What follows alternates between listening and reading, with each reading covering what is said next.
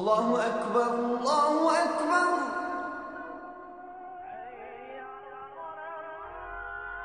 الله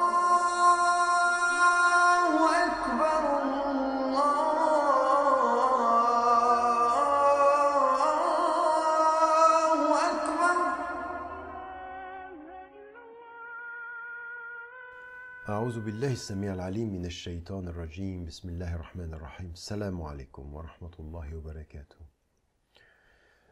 Nous suivons toujours les traces du prophète alayhi salam, et nous arrivons maintenant dans euh, ces dix derniers jours du ramadan. Les dix derniers jours du ramadan, déjà deux tiers sont passés, les dix derniers jours sont bénis, les dix derniers jours sont ceux où l'on va chercher la nuit de la détermination, la nuit du mérite, la nuit de Laylatul Qadr. Euh, il faut toujours s'en souvenir.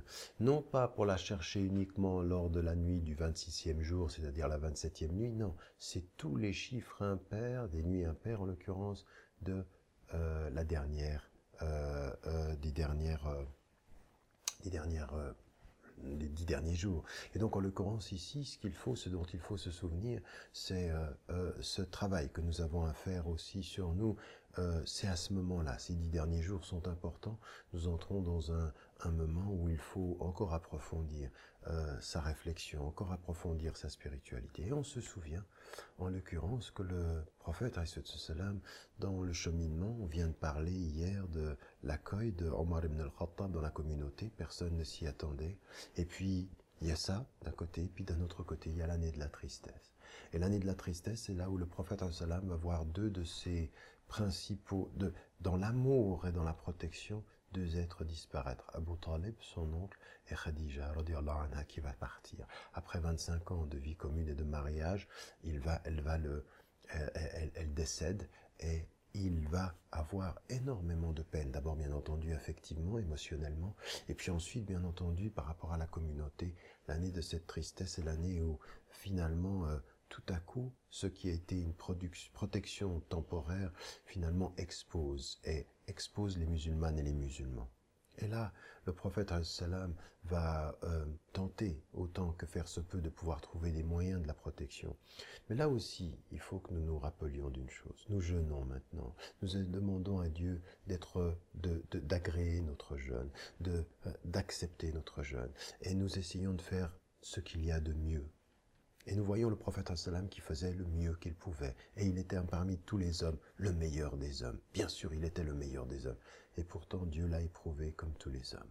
Il a été éprouvé dans son amour, il a été éprouvé dans sa famille, il a été éprouvé dans sa mission. Et il est resté constant. Il est resté celui qui était discipliné, comme vous pouvez l'être. Vous commencez à jeûner au lever du soleil, une heure et quart avant le lever du soleil, vous cessez au coucher du soleil, vous êtes discipliné. La discipline, c'est la force de ceux qui veulent maîtriser leurs émotions. Et le prophète salam a dû faire ça en permanence.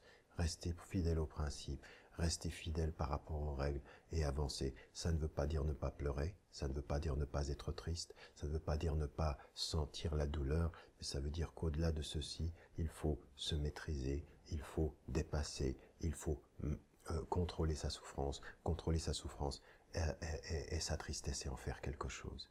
Au point qu'il se retrouve euh, au chevet du lit de son oncle, Abu Talib, et qu'il aimerait qu'il puisse recevoir le meilleur des cadeaux, c'est celui de la foi, et qu'il ne le recevra pas.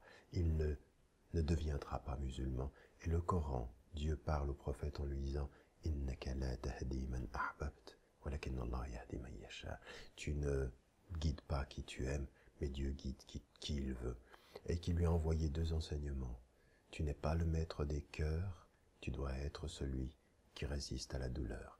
Ça, c'est ce que nous enseigne l'islam. Et au cœur de ce mois du jeûne, au moment où nous rentrons dans ces dix derniers jours, il faut s'en souvenir. Être des hommes de cœur être des hommes qui réussissons à faire face à nos douleurs et à nos blessures, Inch'Allah. Que Dieu nous aide. Et n'oubliez pas de dire à ceux que vous aimez que vous les aimez. Wassalamu alaikum wa rahmatullah.